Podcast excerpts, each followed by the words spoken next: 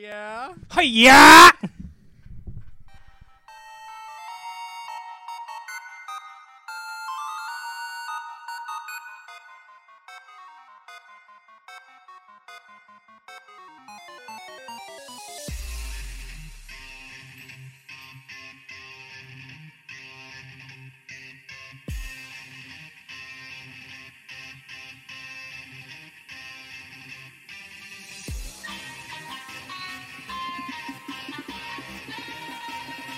Welcome to the Battle Science Podcast. I am so sorry for people that are listening with headphones.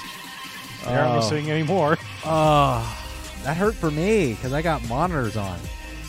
Welcome to the Battle Science Podcast, a Pokemon Go PvP podcast where we talk about all the things about Pokemon Go and how they relate to Pokemon Go PvP. PVs, Pokemon Go's PvP.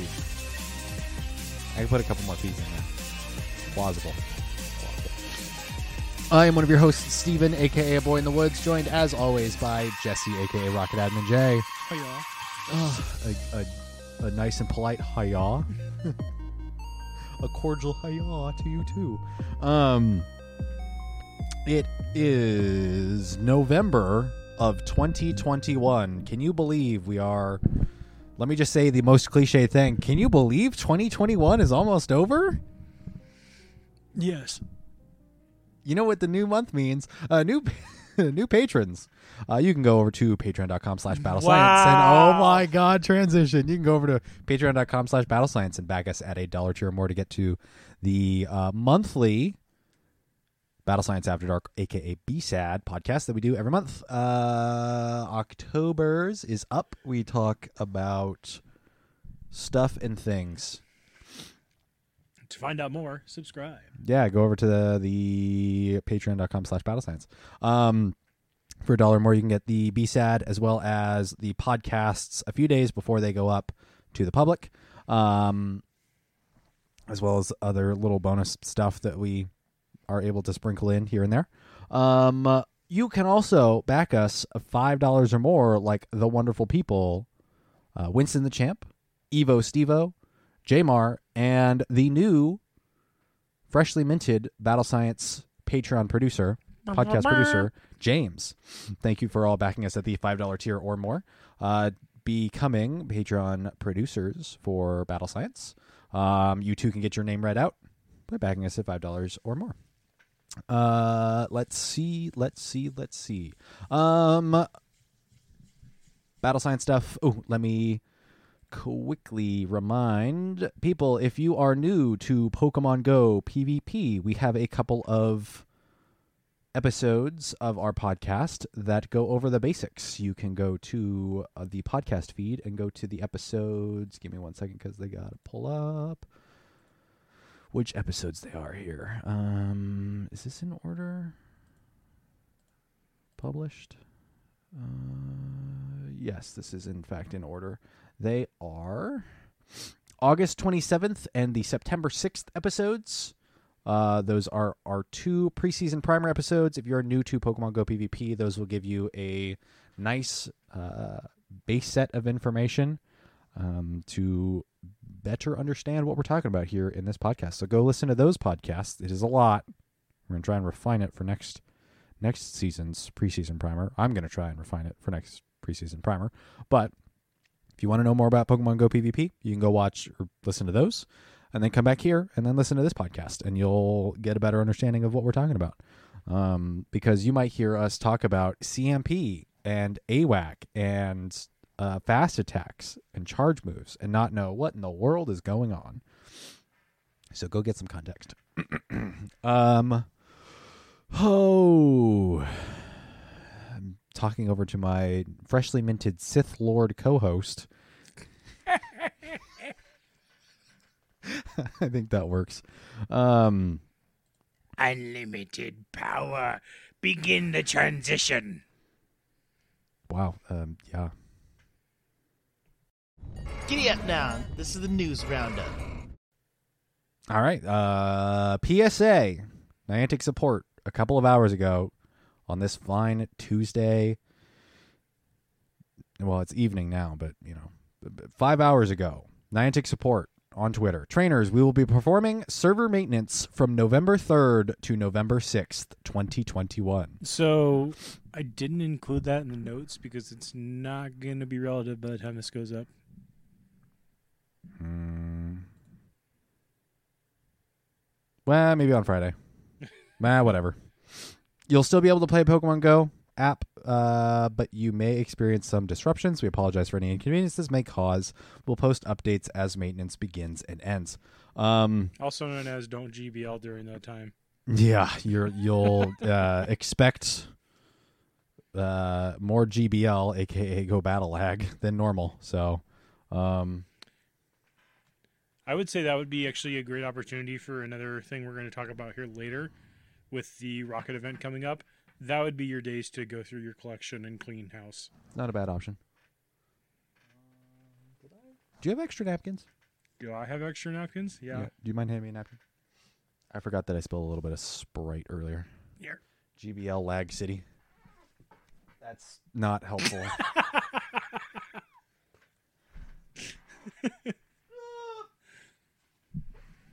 Got it. Jesse threw napkins and they went everywhere. Everywhere but where I asked them to go.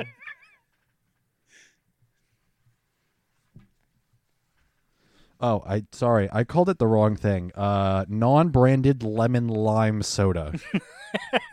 We're not sponsored. Generic lemon lime soda. I'll only call it by its actual name until we get money from them.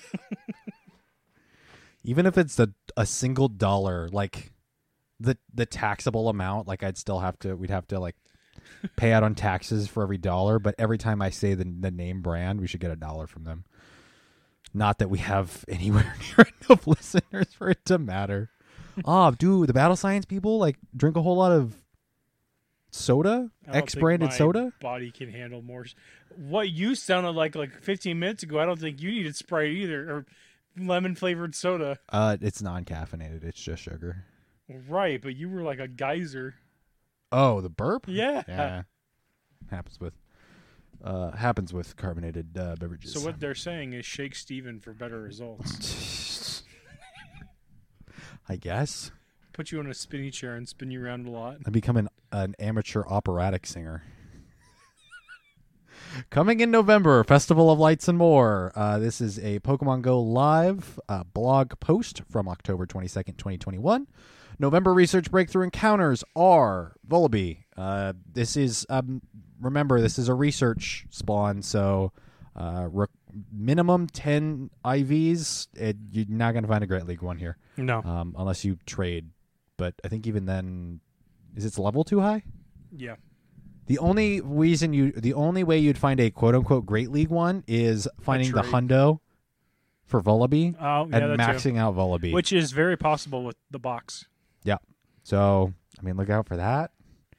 If you want to spend the XL candy on it, I mean, there's been people that have been hatching the 12Ks for a while now. it's pretty gross, man. I mean, Yeah. for anybody that's listening to us that's not a PvPer, this Pokemon is very, very valuable right now in PvP.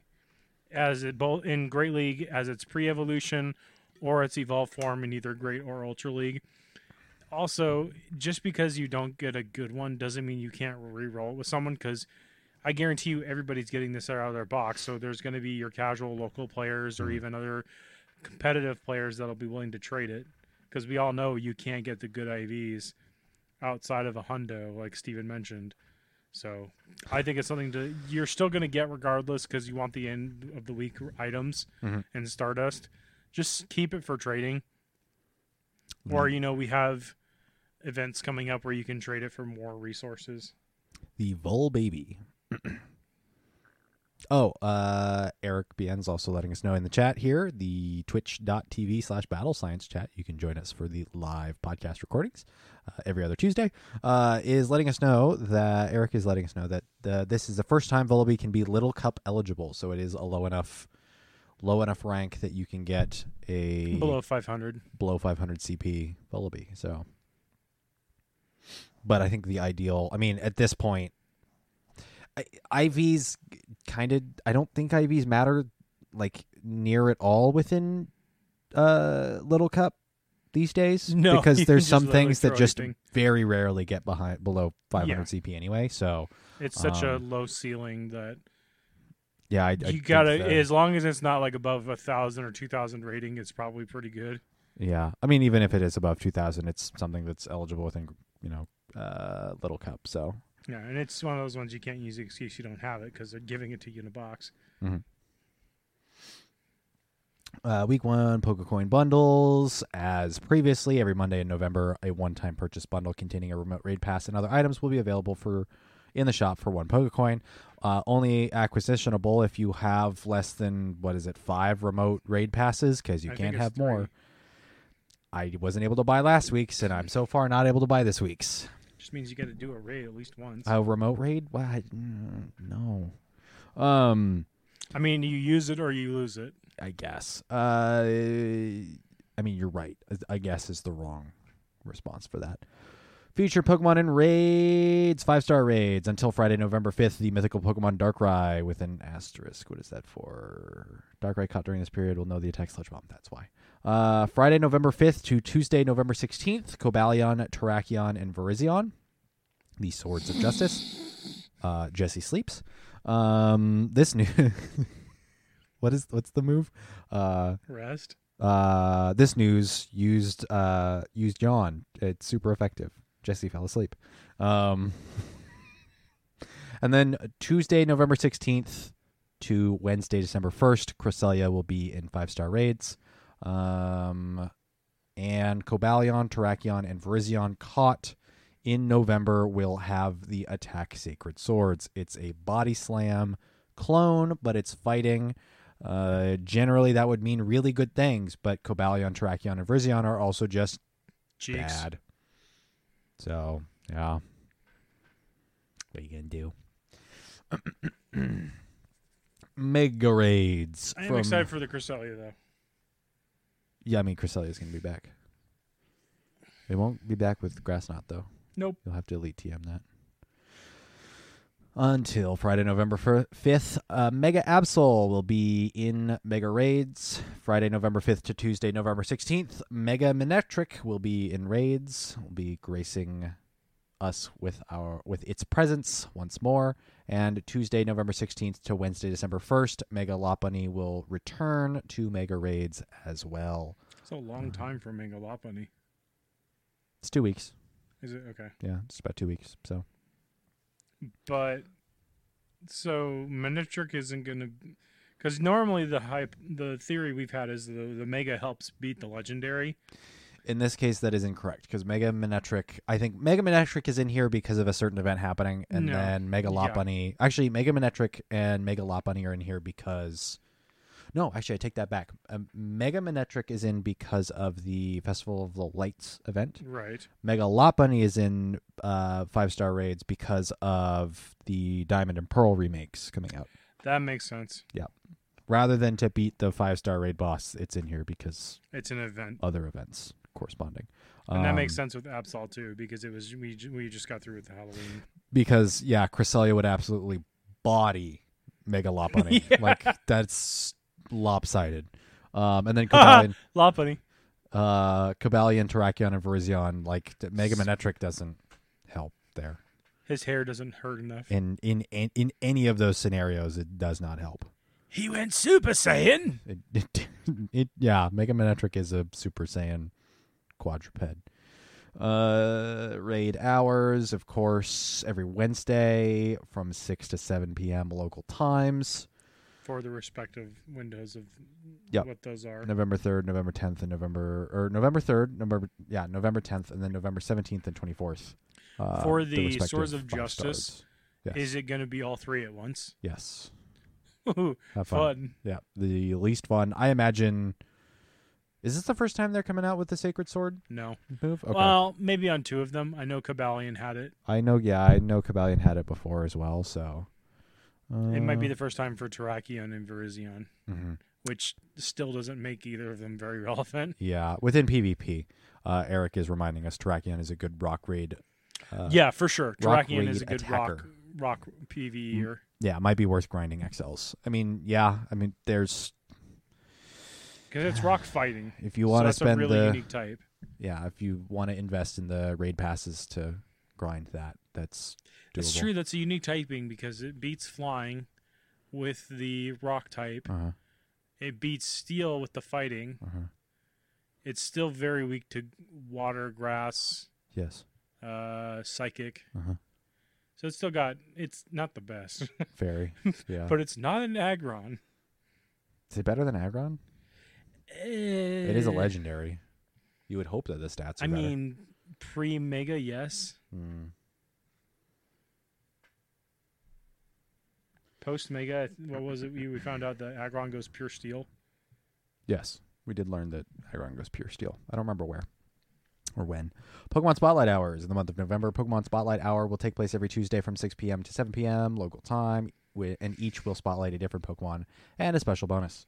Uh, how do I say that this is unimpressive? Wait, I just did. Uh, today, November 2nd, is Cacnea with two times Catch Candy, uh, aka Melt Meltan Spotlight Hour. Um, uh, November 9th, Chinchou with two times Transfer Candy, aka Clear Out Your Box. Um, November 16th, uh, Turtwig, two times Catch Stardust, which means if you have research rewards banked, uh, catch them then. Um, or wait till a three times Catch Stardust, because that sometimes happens. Um, Chimchar on November 25th, two times Catch XP. Uh, I believe we'll all sleep through that one, no issue. Um, and then November 30th, Piplup, two times Catch Candy. What was the Chimchar bonus? Two times Catch XP. Okay. Uh, yeah. I mean, I guess, but you'll transfer all those Chimchars immediately after. So, So, the first two uh, make sense because they're event themed. Cacnea is the Dios de los Muertos that we have going on currently. you pronounce that differently every time you say it, I believe. Do I? I think so. Dios, Dios, or Dios? Let me pull up the uh, I could have sworn it was Dios. Dia de Dia de Dia de Muertos. Dia. Dia de Muertos. As you can tell, I'm not a Spanish native. Uh, I mean, neither am I. But so I think that's what Cacnea is around for for today. Uh, Festival Lights, the other upcoming event, will be for Chinchou. Mhm. And then the other three, the starters for uh, Sinnoh. Sinnoh, obviously for the Brilliant Diamond Shining Pearl Yup. release coming up here in, in, within the month. Mm-hmm. Um, are any of those any good? Not really. Not really. I mean, Chin Chinchou.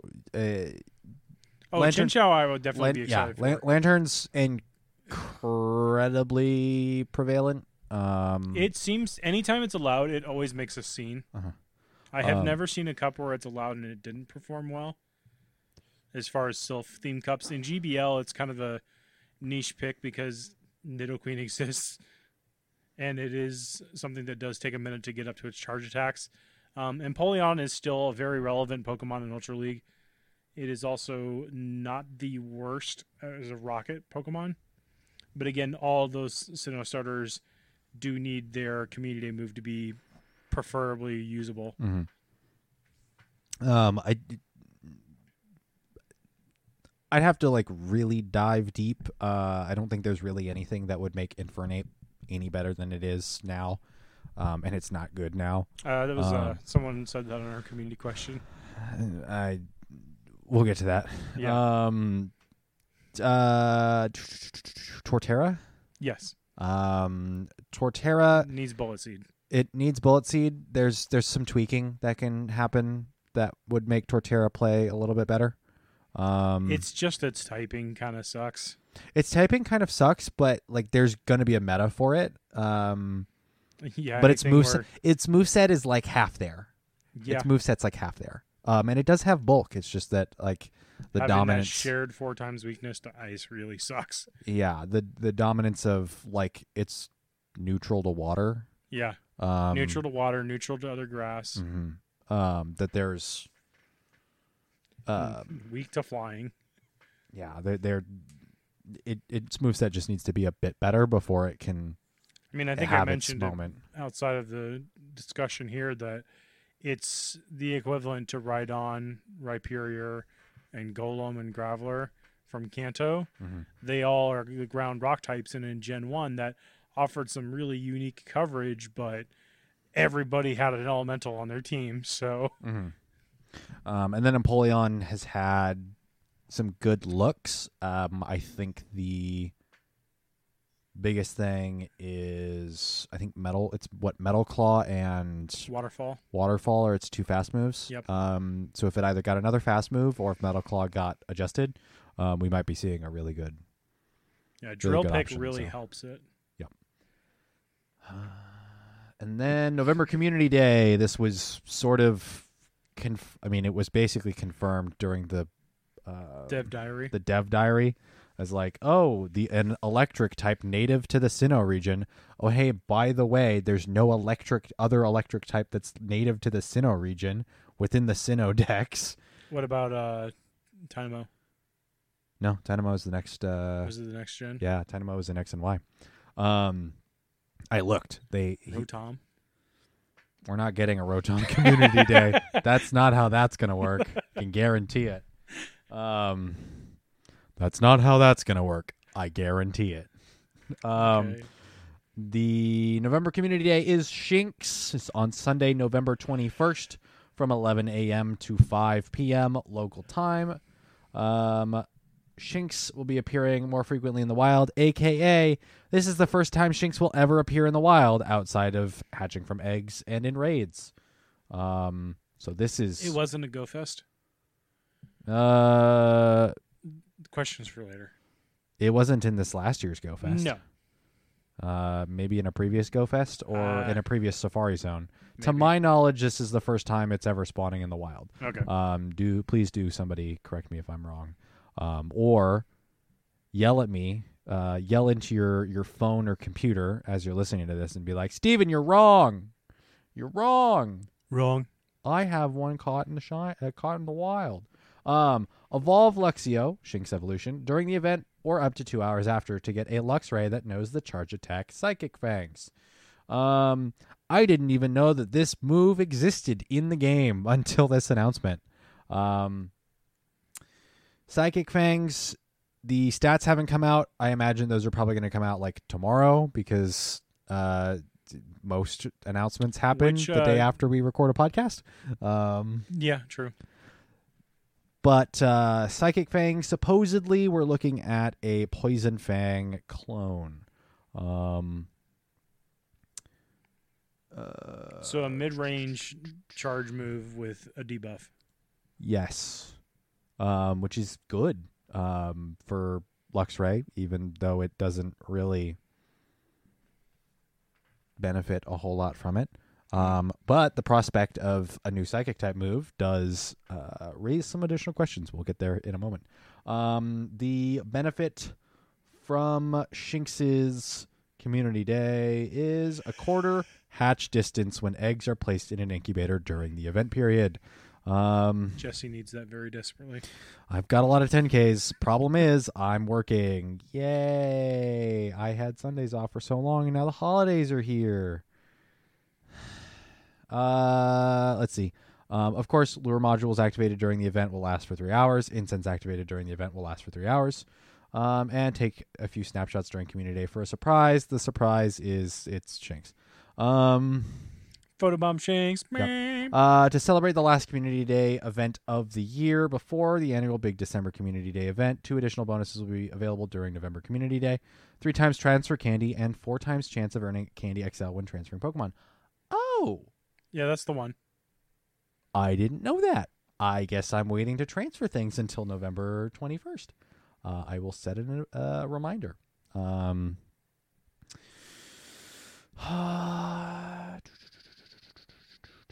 event bundles, etc. Community Day special research story, Flash Spark and Gleam. Um, a dollar, get stuffs. You know, the usual.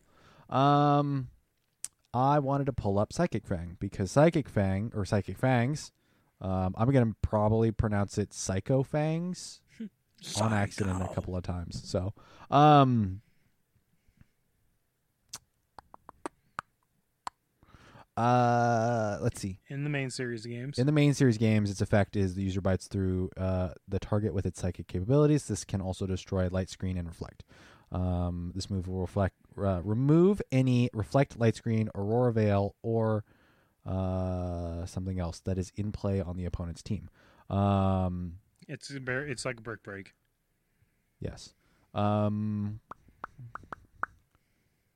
it is a physical type move. The Pokemon that can learn it uh, up to the most current gen, so Sword and Shield, by technical record. Uh, Growlithe family, uh, Aerodactyl, Mew, Espeon, Steelix, Mawile. I mean, I get faster here.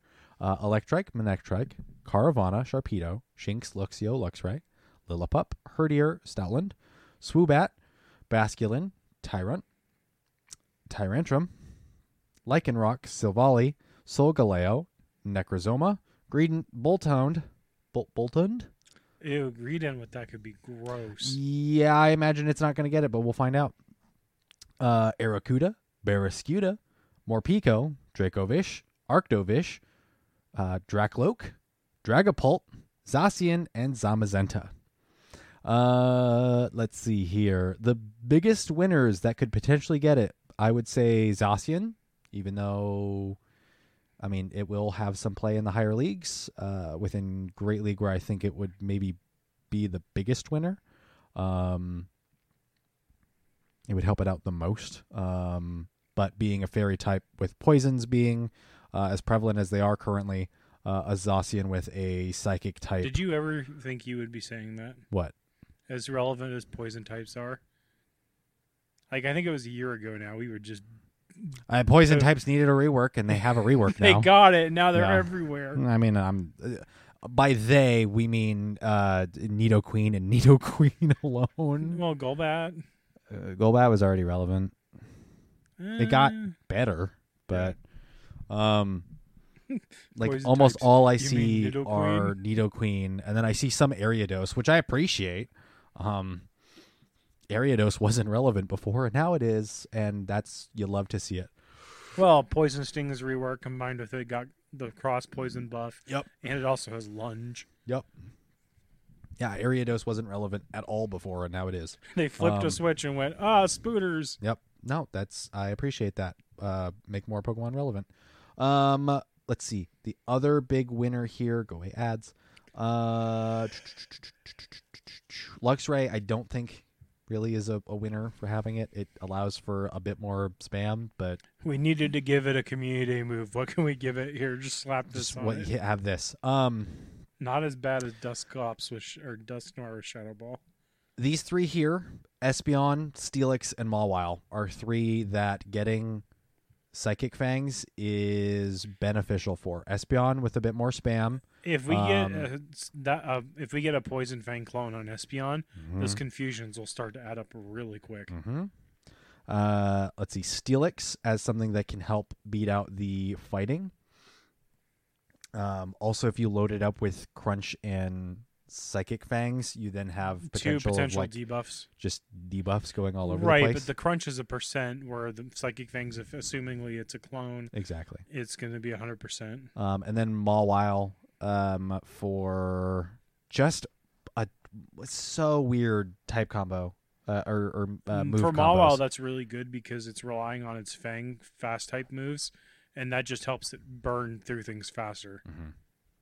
Um, Arcanine can also get Psychic Fangs. Um, I don't think Arcanine really benefits a whole lot from it. Um, my my biggest thing is Arcanine needs to just be a better Fire type Pokemon. Um, 'cause it's it- not. It's a fire type that's not using fire type moves. yeah, it's Snarl, Wild Charge, Flamethrower, uh, and Flamethrower. Realistically, like I think Flamethrower's energy requirement could go down a little bit, and that would definitely help. Right, but all Um, three of those Thunderbolt, Ice Beam, and Flamethrower are the same damage and energy requirement. Yeah, I, yeah, but I mean they've.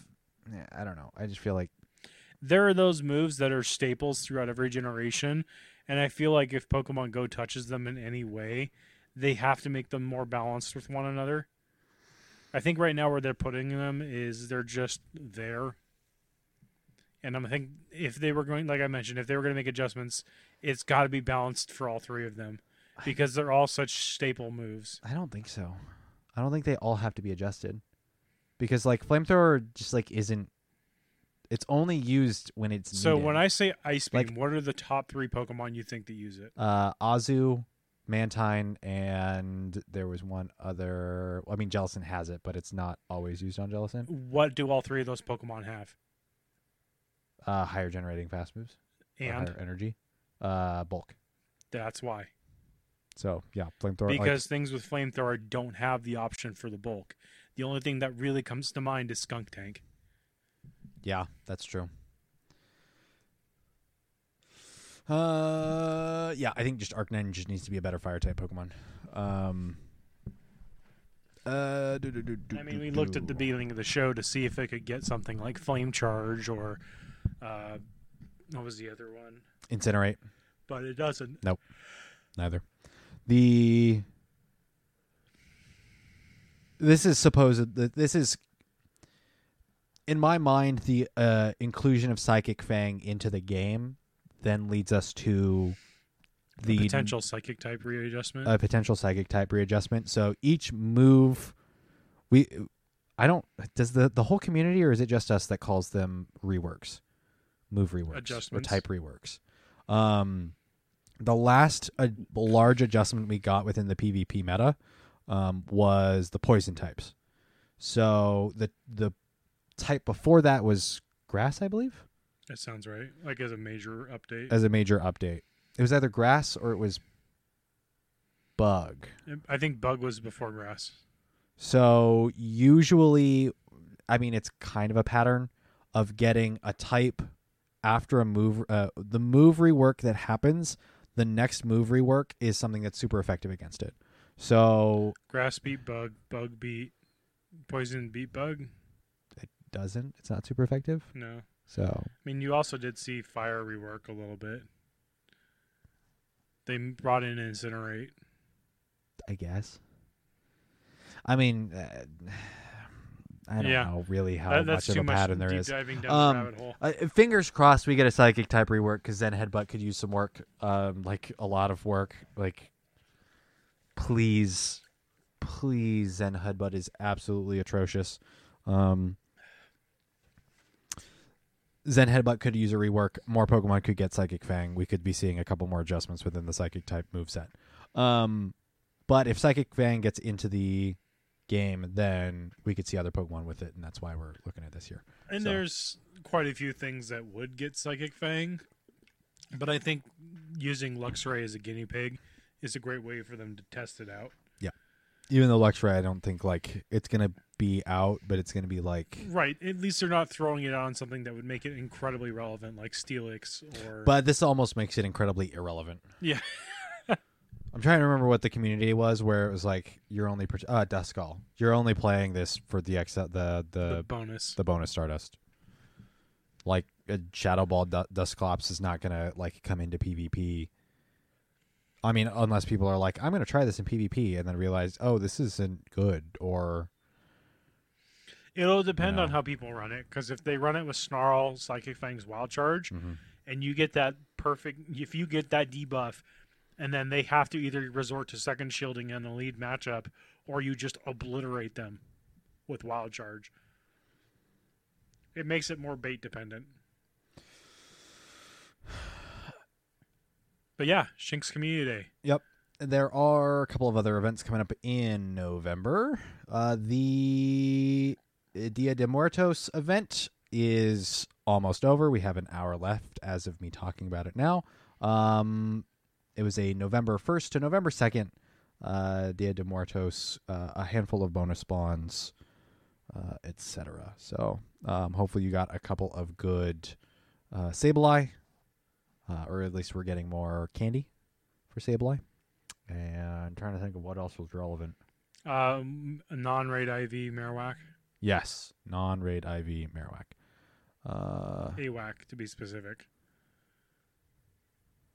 Alolan Alola Marowak. Marowak. Yep. You also had some Houndour spawning, some Rosa Roselias, uh, Sunkern, which jokingly we yeah. were talking about last night. It's like, what if that was relevant? It's not. That is something that is not in our notes here. Um, I guess I mean I would have passed it up because we neither of us have tickets for it. Let me pull up the article. For Yeah, it. we haven't talked Um, about the same. I, I, I didn't put it in the notes because we haven't talked about the events because we haven't been participating in them. which doesn't mean we shouldn't talk about them. Well, Stephen, you need to clarify because the last two times I asked you about those, that's the answer you gave me. Was it? Yes. For well, I mean, in- for the people that are, I don't think that's what I would have said. Yes, because it was for the one that was in Europe and the one that was in Philly. I asked you both times if you wanted to cover it, and you said we're not going, so it doesn't matter. I don't think that's exactly what I said. Mm. Anyway, We should at least reference the, um, what's it called? the Safari Zone events. The relevant spawns.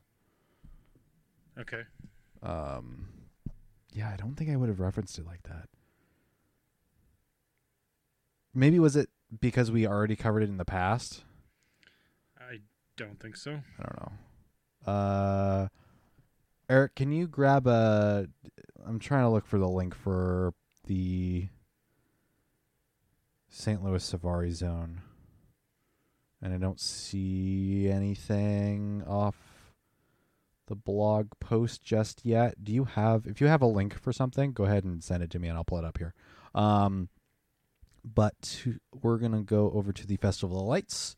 Uh, did did did that D D Dedenne. Dedenne. Uh, a little six inch mouse Pokemon.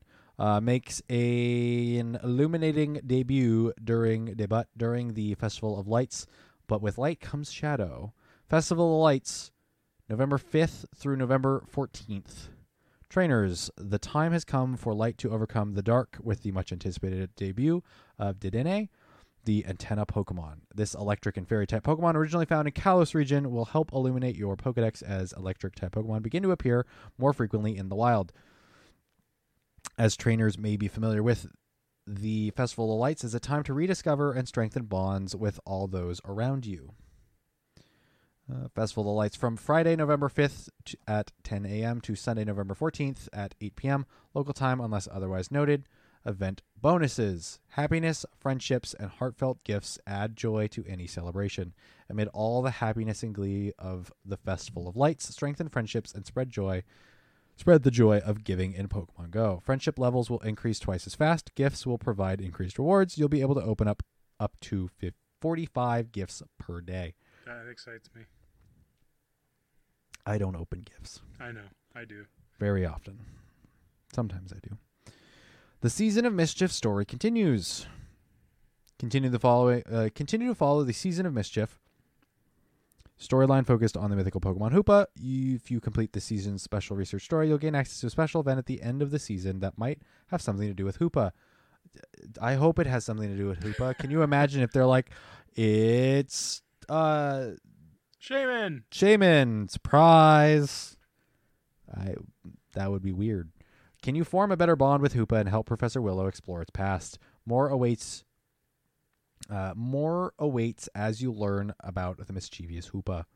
Fireworks. The Festival of Lights deserves a grand display, so you'll be able to enjoy fireworks in Pokemon Go during the first few days of the event as trainers around the world celebrate the Festival of Diwali. I'm gonna sneeze. Excuse you. One more. Nope. Bah.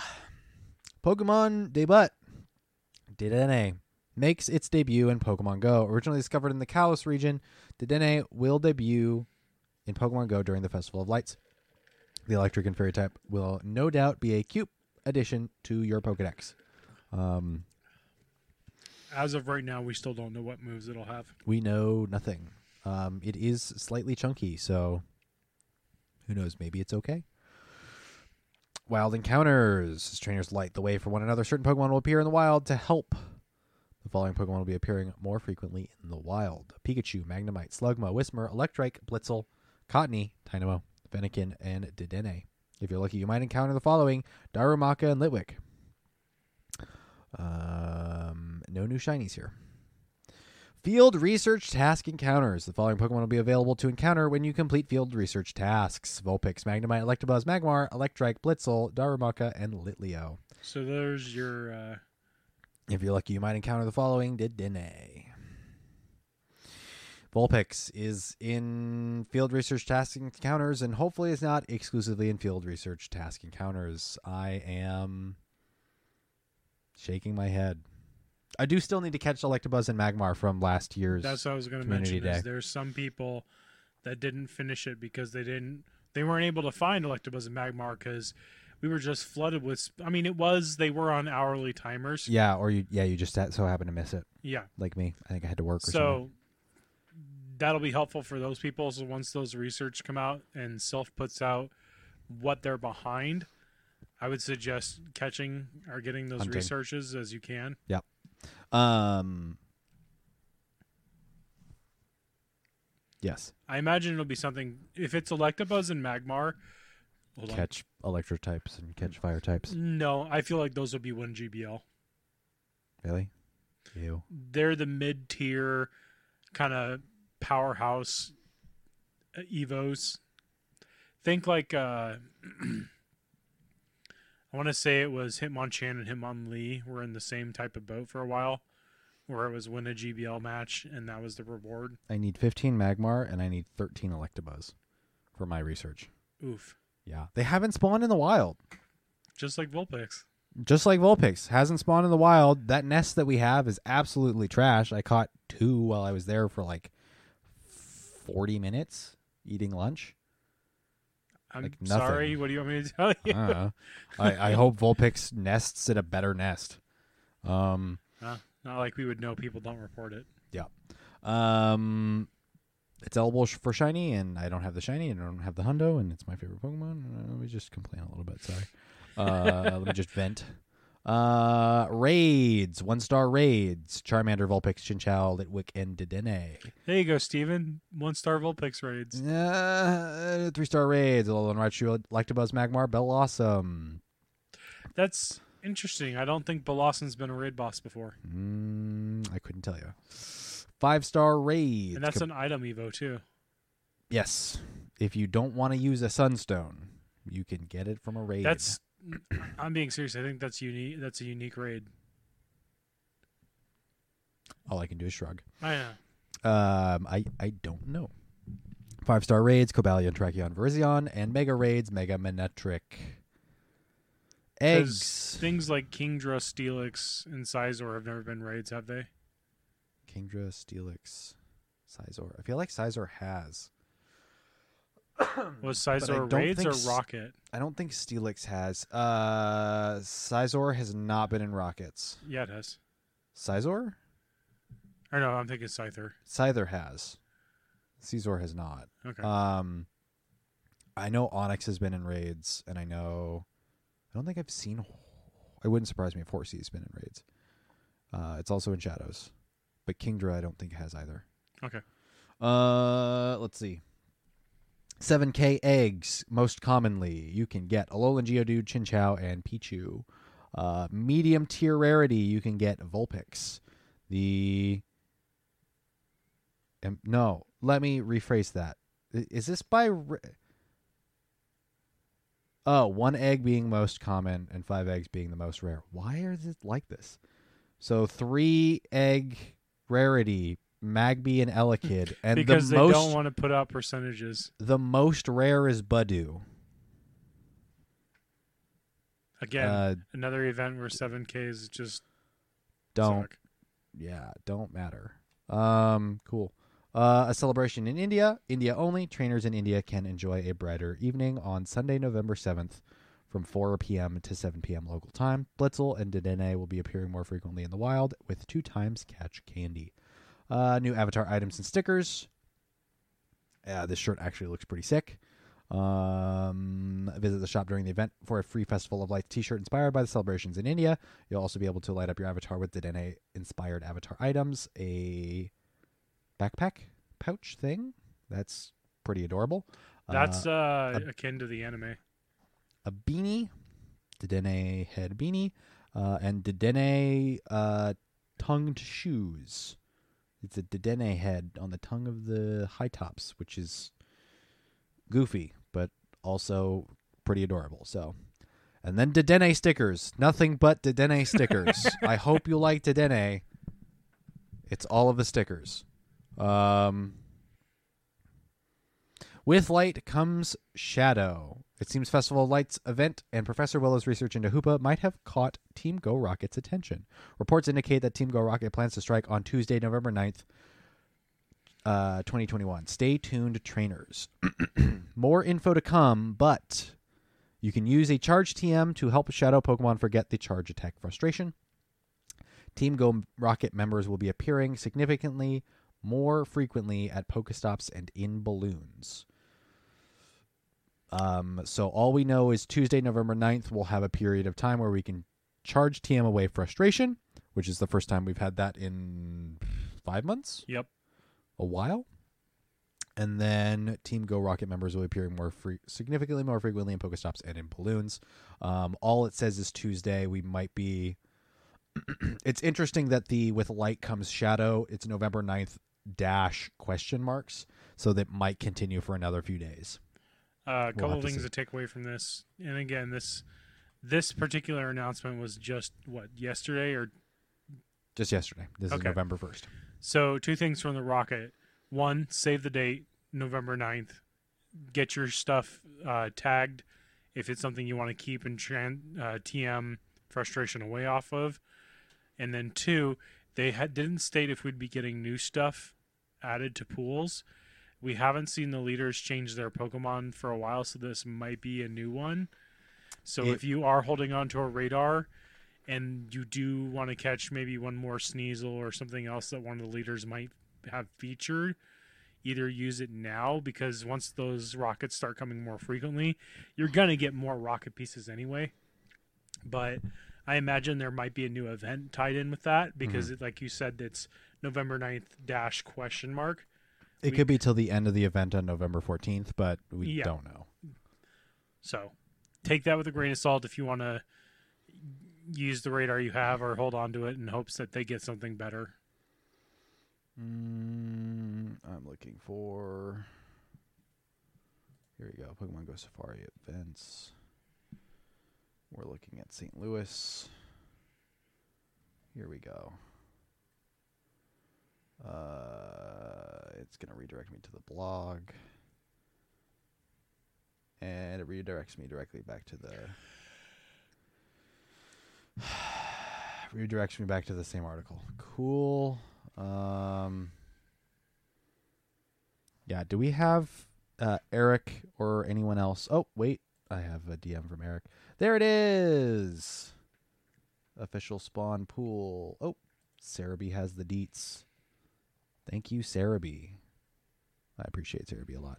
Um, all right, before we get into the meta analysis, let's jump into a little bit of details from the Safari Zone St. Louis um, from March 27th to the 29th. Uh, physical location in St. Louis, Missouri. If you have tickets, you can remotely access the spawns from anywhere in the world. Um, do, do, do, if you haven't purchased a ticket already, you are unable to purchase a ticket at this point um, much to our own chagrin. Uh, increase spawns for the event are Bulbasaur, Pikachu, Jigglypuff, Oddish, Mankey, Machop, unknowns, uh, ST, actually St. Louis, basically, or St. Louis.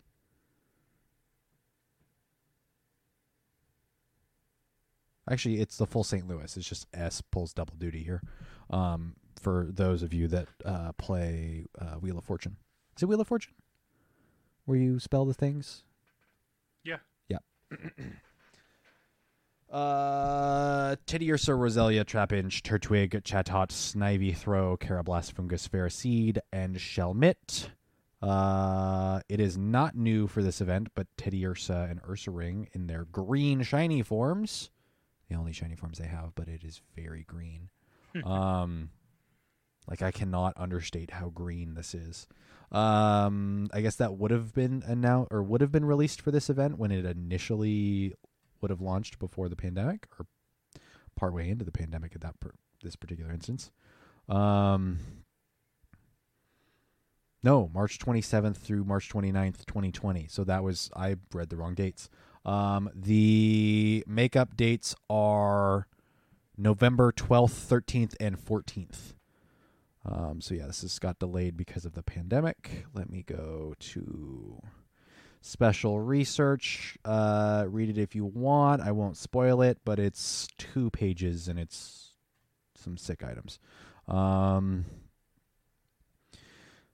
let's see. Uh, Chatot has some viability, but it's primarily an acquisition for um, a regional. So if you don't have a Chatot already, um, I think your biggest winner here for wild spawns, at least in my experience, is going to be Ferroseed. Um, Paraseed, Mankey, and Karrablast. Yes. Um, Karrablast will evolve into the Escavalier. Um, Ferroseed into Ferrothorn. Um, and Mankey into Primeape. Uh, Machop will have some play here.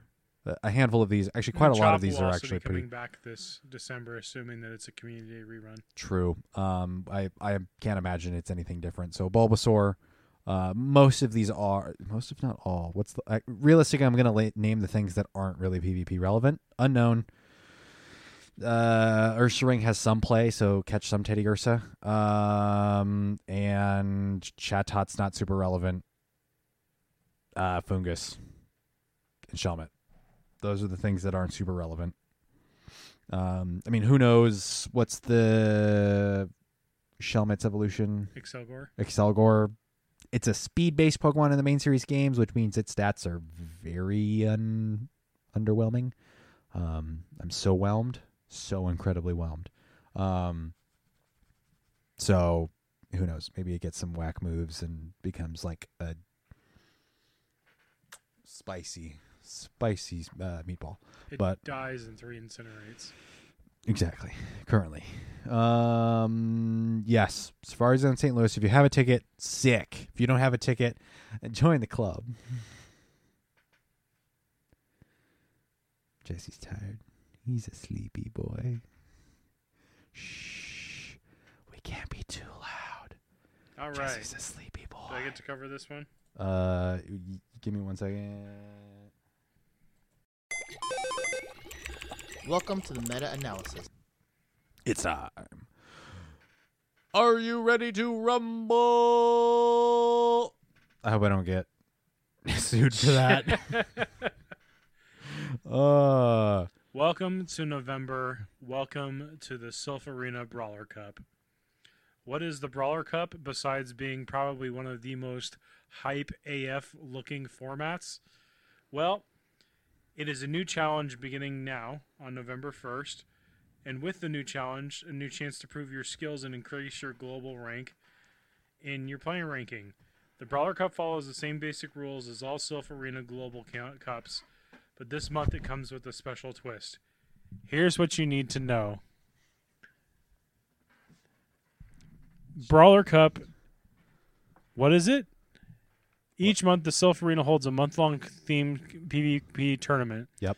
that provides ten thousands of trainers around the world with specifically designed competitive. Again, I am reading this verbatim from Okay. the Silph Arena website announcement of Mhm. Brawler Cup. Here's the TLDR. If you want to check out the whole article yourself, it's there for you to check out. This is a whitelist format. For those that don't understand what that means, there are certain Pokemon you can use, and that's it. If you don't see the Pokemon on the whitelist, guess what? You can't use it. This is a direct, not necessarily a direct copy of Prismatic Cup from last season, where the format was pick a color, six different colors, and that's your team. This one is focused on different weight classes. There are six different weight class categories, and each one has different Pokemon within them. For the Brawler Cup rules, you have to make a team of six, and it's traditional Silph Arena. Pick, choose six, pick three, or Great. show six, pick three. great league. Great League and excuse me. For this format, you have to pick six different weight classes. Those weight classes are as follows: Bantam weight, which is your slot one, considerably your smaller, Very light, very light Pokemon. as as listed by their weight on Bulbapedia. Slot two is going to be your featherweight, which is the not lightest but still light. Slot three is your welterweight, so your mid class. Mhm. I mean, I guess if we were to break this into terms of like Mario Kart, your lightweights would be Toad in Princess Peach. Your middleweights would be Mario and Luigi. Sorry, I've been playing a lot of Mario Kart 64. I mean, Smash has similar like, but True. it's but it's like True. was it light, middle, and heavy? yeah, So that's kind of what they go for here. Uh, slot four is your middleweight. mhm. Uh, slot five is your cruiserweight, and then slot six is your heavyweight. Now we're gonna kind of break down.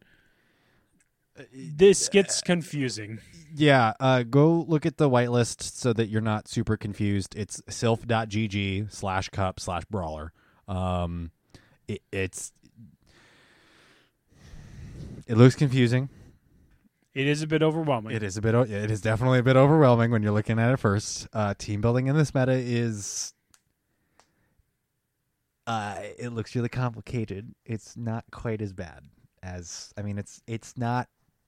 The number of Pokemon you see on the whitelist can make it overwhelming. Mm-hmm. But if you were to go in and use a resource tool like PvPoke with their team builder or any of the article friendly articles that people put out like JRE puts out for Nifty or Thrifty, which bless him for what he did for this month. I can't imagine that was easy having to cover such a wide variety.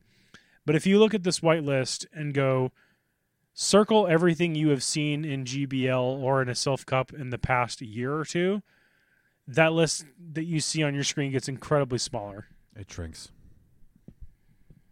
So I think did you want to jump into a PvPoke team builder so we can kick this off? Um, we. Yes, I don't have that up. Sorry, let me pull it. Um, for those of you who are participating in Silph Arena or would like to find a way to participate, feel free to join our Discord this Sunday, uh, November 7th at 1 p.m. Pacific Standard Time. We will be holding a four friendly, unranked live practice Brawler Cup tournament. What that means is over a period of hopefully an hour or less, we have 15 to 20 minute round timers. You get put against another person after you've built your team of six. You both play against each other. You pick three, they pick three, and you duke it out in the ring. And whoever comes out on top moves on. I mean, you both technically move on because it's a Swiss format. So you'll be placed against other people each round. But long and short of what I'm saying is if you're looking for a way to practice teams, to see what works, to see how Silph works, feel free to jump in our Discord, jump on our Twitter, tag us, add us, email us, whatever you need to do. Most of the podcast descriptions do come with a link to the Discord. And if you have an issue trying to find it, you can always find us on battle at underscore science on Twitter and contact us that way. But if you would like to try out this crazy meta or try out PvP in general, feel free to welcome to join us this Sunday for the practice. And if you are someone that plays uh, Silph Arena every month, we will also have our monthly long rank tournament later on this month once we decide what day we're going to start on. Because with it. the holidays coming up, people are going to get busy. People are going to have things going on. I think it's middle of next week is, I think the leader in the that poll. Yes. So let's step into the ring, Stephen. What are we looking at on PvPoke? Uh, do you want like the top rankings? Yeah. Uh, Dingersby. Diggersby, Diggersby XL. It you wins. need to speak up, son. Di- Diggersby XL wins. Oh, Diggersby. Diggersby XL wins. That's it. Let's go home. Shutting it down. All right, hold on. Transition. All right, guys. We'll uh, we'll catch you later. I gotta walk the dog. I'm kidding. Nope. Nope. Hold on. Sorry. Sorry. Steven did himself. The intro's playing. there we go. I- intro's not playing. Wow. That's gonna mess up next week's episode, probably. Actually, not. It's not gonna mess up next week's episode. Um, Diggersby XL is slot one, and that's just because it's thick. It's a chonker. Um, how many other weird phrases of a thick boy can I call it? Uh, Big in- Chungus. in odd ways of phrasing. Um, yeah, if you have a digger's Diggersby, consider using it. Um, it's big. It's got great moves, well, pretty reasonable moves. Um, it's real thick, and uh, yeah, it puts in some work. Um, of course, we're taking PvPoke. the The rankings are not final. These aren't the Ten Commandments carved in sco- stone uh, by the PvP gods. This is um, based on matchups in The uh, one shield scenario. in a lead matchup where both Pokemon start off with the same amount of uh, max max health, no bonuses, no buffs, both shields, all of that stuff. Uh, no energy. So take the rankings with a bit of a grain of salt. In practice, they're going to run a little bit different. I think a majority of this cup is going to be taken a little bit different. When you look at these numbers, the top five are going to be Diggersby, Machamp, Shadow, Zweilous, Whiscash, and Dragalge. All of those perform really well in a lead position Mhm. and with nothing hindering them. This cup is so crazy because there are many different ways you can approach it. So don't let the overall ranking and performance overwhelm you when you're team building. Don't think, oh, just because Diggerby, Diggersby has a 95.8 score means that consistently it's going to be a 95.8. There's a lot of relevant fighting here that will give Diggersby problems. Yeah. So Especially Shadow Machamp. yes, And with a Rocket event TM coming up, we'll probably see quite a bit more Shadow Machamps. um, The benefit Machamp not needing the legacy move particularly Yep. from its community day to be relevant. So kind of quickly going off of the top 10 here. Diggersby, Machamp, Zweilous, Whiscash, Dragalge, and Vigoroth. Each of those are going in in a different slot, some of them overlapping. So like Diggersby and um, Vigoroth both taking the slot 3 Mhm. Dragalge and Zweilous taking the slot four, Whiscash coming in at slot two, and uh, Machamp coming in at slot five. So, from those top six, if you were to pair any of them, I would say Machamp and Diggersby might make a decent team. But that's, again, just from the top performers. But if we look at something like what JRE has posted and something that we discussed the other day, JRE 47 or JRE Seawolf, uh, depending on where which platform you're looking at. Uh, the Nifty or Thrifty for Silph Arena Brawler Cup. Um, I was just giving context. oh, okay. I didn't mean. I was going to say it was kind of going to tie into what we discussed the other day when we were talking about how you should approach building your team, Mhm. and you know you coming at it with this is incredibly overwhelming with how many options there are. JRE kind of breaks it down and says choose a core and kind of build that, and I think that's kind of what we went into this cup once we heard the announcement was is my immediate thought was oh this is an ABB tournament for context, ABB are your main pick that you're running. So in this instance, let's take Vigoroth, since it just performs very well in this cup, given its inclusivity. Pair it with something that supports it really well, and then fill the team with whatever bench pressure you need. Cofagrigus. Yes. So the standard from what has been discussed is Vigoroth and Cofagrigus, both fairly common in the past events within the last month or so.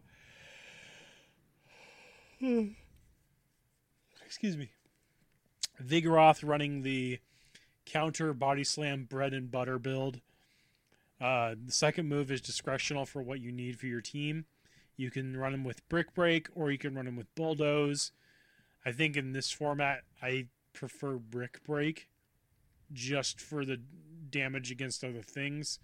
Bulldoze does give a little bit more options as far as coverage, but one of the things I noticed in our Brawler Cup practice tournament was I would say seven of the 10 players had a Golbat. And if you're running Vigo, that doesn't do anything. So you're just hoping body slams get through.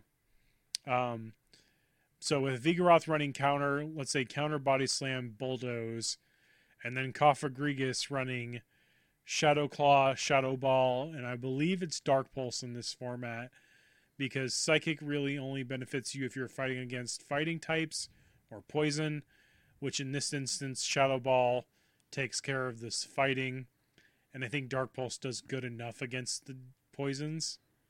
So Psychic's not really a great option unless you're relying on getting that percentile debuff from Psychic. But the reason why they recommend running Cofagrigus and Vigoroth is Vigoroth's biggest weaknesses are other fighting, ghost types, flying types, and fairy, which Cofagrigus doesn't really give any cares about those other types because it either one incredibly walls against those types or two is super effective against those. But in the same vein, another really popular bulky pick for this format will be uh, Sableye, which in theory Sableye should beat Cofagrigus, but it actually comes down to, I believe, a below 600 rating matchup between the two of them. So if you can't afford a Sableye, which also is a different slot number than Cofagrigus, so that is something to take in consideration. If you can't afford a Sableye for this format, Cofagrigus is a good alternative. And I think that's what we were looking at for you was I don't think you said I think you had said you had enough for a Sableye.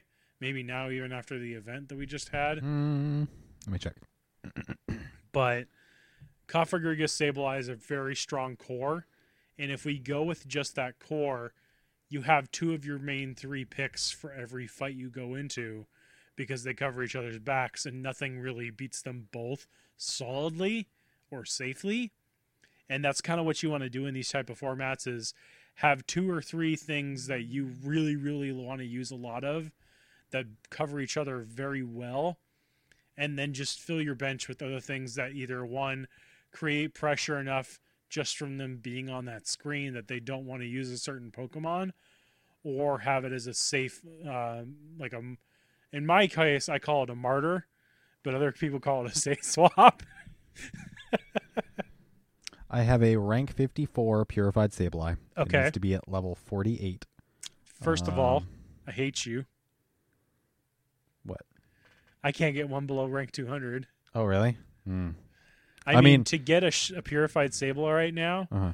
is you one have to encounter the Dark Rocket Uh-huh. because the sh- the Ghost one's no longer available. And then hope to get the second it's the Pokemon. second. Yeah. It's the second one in Well- the line. Well, so- hope that you get not a Mightyena and that you get a Sableye, and then hope you get the Sableye as the reward. and then hope that you get the red IVs. Exactly. It's a hope on a prayer. Yeah, So, um, this one, when did I get this one? This one which I got- Niantic, please fix. Sableye may not be the best, but the fact that it has to have return to be relevant. I got this mid May. So I got this a little while ago. Yeah, Um, let's see. It needs to be at level 48. I should I just purify it now? Just so I know what my cost is. I only have 43 Sableye candy, so I have nowhere near enough Sable uh, XL Sableye XL candy. okay, 43 XL. I was gonna be like, yeah. how did you only have 43 I have 900, Sable? 972 Sableye candy. Well, you got some that. You got some rare candy. I have some rare candy, um, which I don't think I have to worry too much about. And then I have a bunch of Sableye that I can transfer, but if I'm looking for XL candy, I'll you wait till wait till that event. wait wait till Shinx's uh, community day. Um. Uh. So Vigo, Cofagrigus, and then if you wanted to add Stabilize a third, it's not a bad option. The one thing to note is a Vigo Cofagrigus core can be countered by Sableye. Um, so Sableye is the core breaker between those two. So depending on if you're wanting to to start with, your initial thought was this meta was Vigo and friends, and you're not entirely wrong. No, But there's a lot more options to it and a bit more nuance to that. yeah. So if you wanted to run a Vigo Cofagrigus core, because it that's gonna it's gonna be common. on paper, they provide good numbers. Mm-hmm. I didn't say the right numbers. yeah. They just are they decent. provide provide good numbers. Um, it's a pretty reasonable place to start as far as team building. Um, but if you're if you think you're going to run into a lot of that, running a Sableye is a reasonable. Running uh, a. Sableye on your main team ensures that you have a check for some of the more popular combinations. Mhm. Again, Sableye is one of the big budget picks, though. Can you run it without return? Sure. Will it give you the same numbers? No. Um, yep, it is not a inexpensive pick. So, um, there. I mean, this runs as a very spicy Great League, just because of the way you have to team build. Yes. but a lot. Be, but there's a lot of options available. Some of your marquee options are not available. Um, so yeah, so like things like Queen's not available. Azumarill's not available. Um, I don't believe Altaria is available, and Nope. Altaria would be oh, loving this. Um, Swampert, not available. Um, let me see. A lot of your main uh, GBL picks are going to be coming out of slot three. So you have Pidgeot, you have Galvantula, Alolan Marowak. Clefable is not one that you would probably hear a lot, but Clefable is unique in the way that is one of the few pure fairy types, other than Slurpuff or Aromatisse in slot three, that also has anti fairy moves on it. Um, help me out here. What are some other slot high priority slot three picks? Uh, you've got Beedrill. You've got um, Uh, Beedrill's in slot three. Hmm. Primeape. Um, Primeape is solid. Muck, but not Alolan Muck. Uh, Kantonian Muck. Kantonian Muck. You do have uh, Alolan Grimer, uh, Alolan Marowak. Uh, Diggersby is here in slot three. Um, Obstagoon is in slot three. Uh, Froslass is here. Politoed, Noctowl, Ariados. Um, Toxicroak. Toxicroak is a great uh, generalist. The Swiss Army knife here. Um, Skuntank is also here as a pretty reasonable generalist. Um, cavalier, I think you mentioned that. I did not mention Escavalier. Okay. Another one that um, also kind of breaks the core mold. Uh, Gligar or Gliscor? Mm-hmm. because it walls against Vigo, it walls against Diggersby, and it has Night Slash for the ghosts. Mhm. So, if you want something that's kind of out there and off, either Gligar or Gliscor. Gligar is, I think, a uh, tier two pick though, so you can play around with that. Checking really quick. Uh, Gligar. Because I know Gliscor is three. Is Gligar a four? That'd be kind of. Yeah. Wow. Gligar is a Gligar is a middleweight.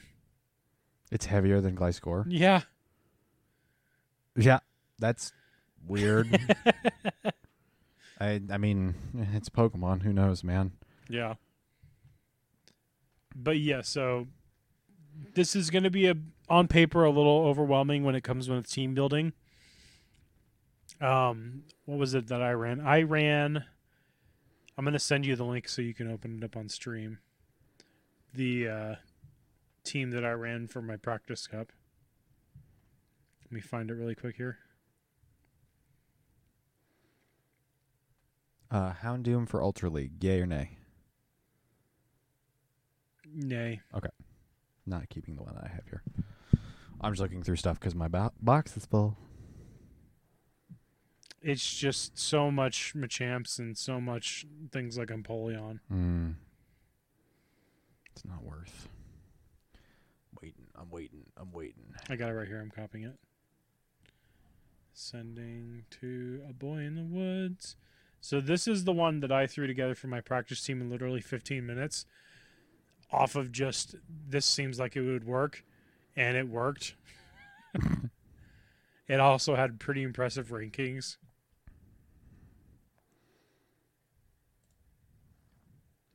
Sylveon, Diggersby, Mantine, Alolan Muck, Rainy Castform, and Machamp in not the per- correct order. It, it didn't. It won't reorganize them. Oh, interesting. Yeah, I can't click and drag. That's unfortunate. Um, with a coverage of A, bulk, safety, and consistency of all of B, and a threat score of 615, according to PvPoke. Um, solid. Uh, there's your typings, all of your effectivenesses. Oh wait, uh, change Sylveon for Wigglytuff. Oh. I ran Wigglytuff over Sylveon. Wigglytuff, Charm, Ice Beam, Play Rough? Yep. Save changes. Right team.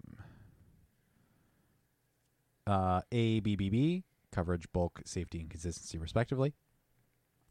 Uh, 615, so I think you dropped two threat score points. Yep. So that's not too bad. But I think I Um, went with Wigglytuff over Sylveon just because Wigglytuff can wall against the ghost and is still only neutral to Vigo. Plus, I just like my rank 5 shiny Wiggly. mm, I don't blame you. So, in my practice cup, I led with Mantine every time. Mhm. And if you scroll down a little bit, you can respectively see why with Mantine. Uh, Semi-Fierce Steelix, Cofagrigus, Dewgong, Sableye, Talonflame, Froslass, Snowy Castform are all close losses. What's the second to last column one? Huh? On the team there of the six, what's number five? This one? Yeah. Rainy Castform. That and it were my two pair, paired the most Mantine and Rainy Castform. because they both cover each other, covers weaknesses, Mm. and then anything I needed to f- cover for both of them. So if they had an electric type, I ran Diggersby. If they had a grass type, usually Mantine could handle it, but if they didn't, Wigglytuff was also a decent option or uh, Machamp. Just Mm. hit it very hard. for neutral. Um, the only thing I did notice halfway through my tournament, though, Mm-hmm. was Wigglytuff and Machamp kind of both do the same thing Mm. as far as beating dark types in the format. But the trade off was Wigglytuff could also beat the dragons, and Machamp could beat the steels. So I need to find that balance between the two of them, which Diggersby kind of does. Mhm. But again, Diggersby's still weak to the fighting. So Diggersby Mantine was a very big core for me in this cup. Um, because they both they do the same thing with Cofagrigus and uh, Vigoroth. They both complement each other very well. The benefit for Mantine was is if I led it with Bubble Beam, if I led with it, it had the Bubble Beam pressure to either keep them in on their lead or to swap out to remove the debuff. I would say 80% of my matches were uh, uh, Golbat lead.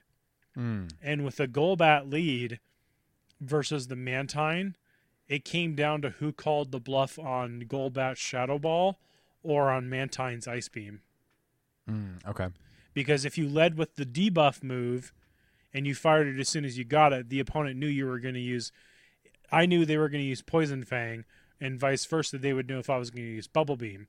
But if we both raced to the charge move, the bigger charge move, at that point it became who's going to call whose bluff first.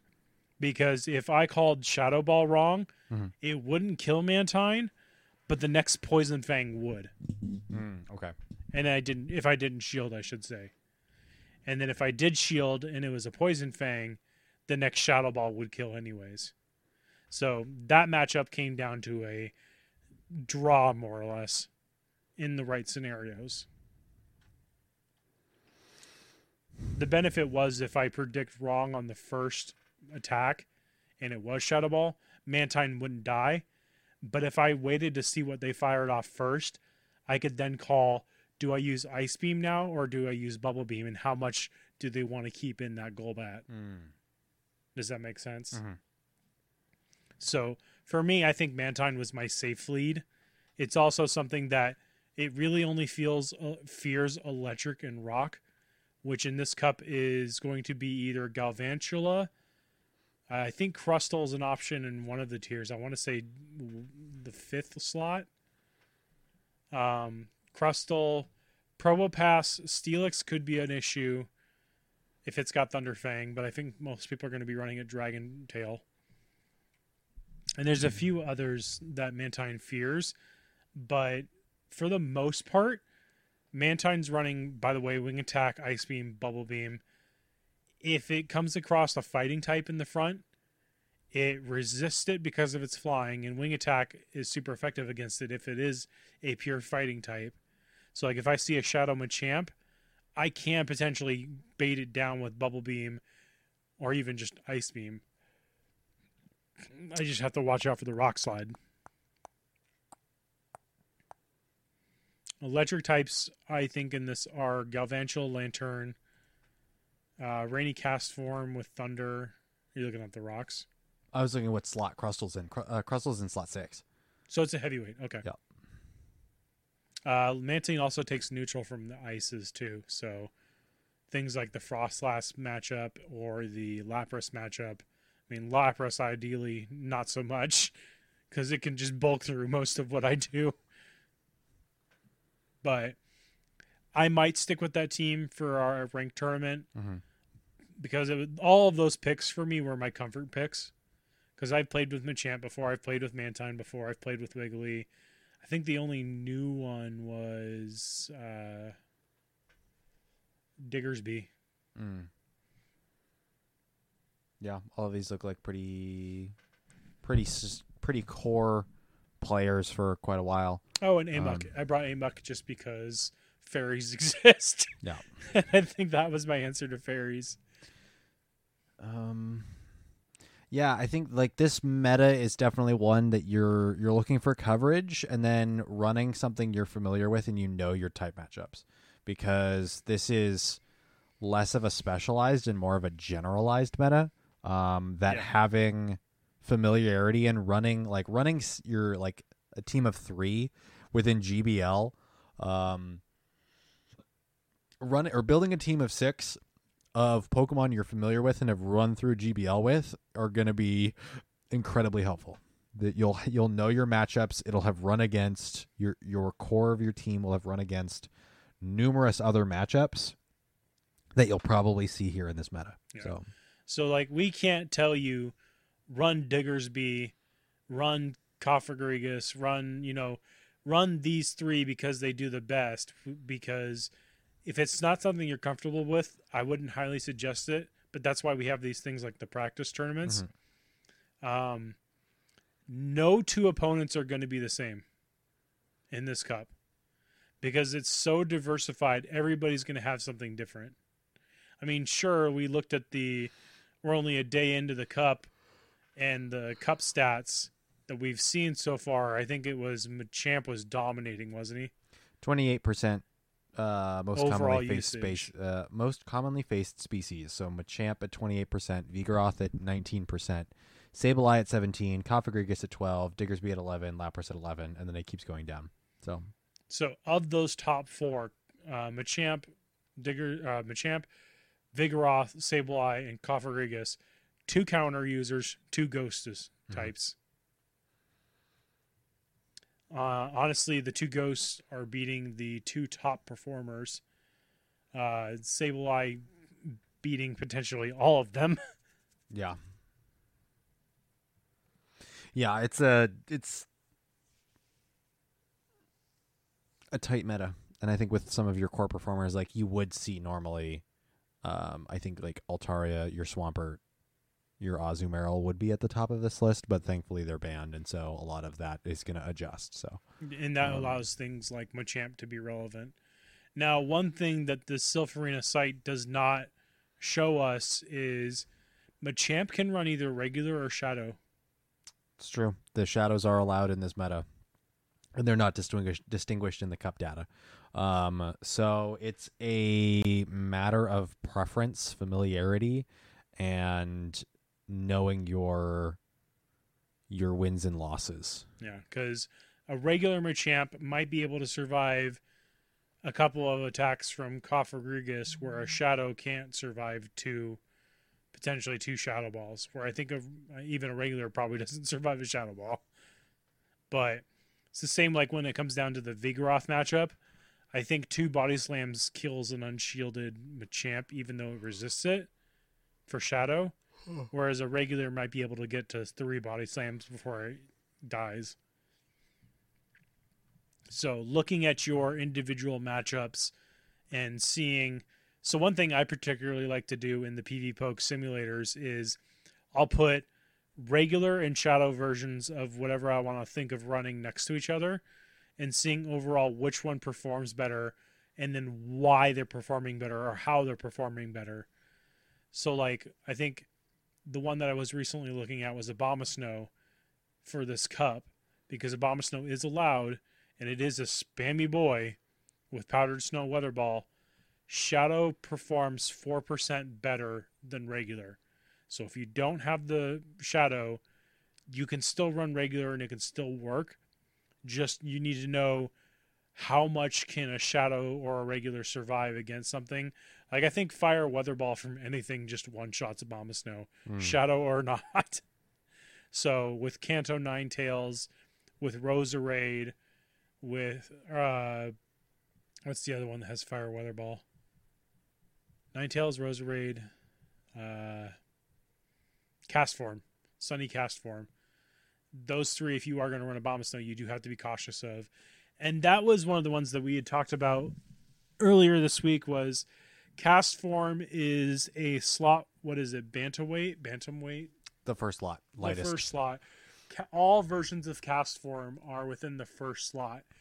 I would highly recommend considering a Castform for this format only as a filler because I th- I want to say it was slot 2 is probably the best spot for a ground type between either Whiscash your Mudboy slot essentially either Whiscash or Stunfisk uh Unovan Stunfisk they both play different roles, but they both are also the key ground types in this format.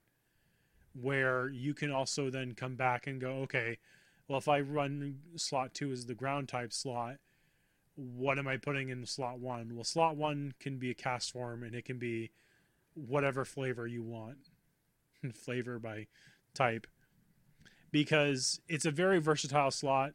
You have the Castforms, you have Trash Wormadam, you have some charm users, and I think there was something else in slot one that was unique. Oh, uh, Greedent. Because Yeah. Somehow is a bantamweight. I th- I imagine it's just really small, yeah, like incredibly small. but Actually. Greedent is one of those like Toxicroak that's just kind of a Swiss Army knife of the format. Thirteen point two pounds, or six kilograms. It is two feet tall. Yeah, so it's just small. I thought it was bigger. It's all fur.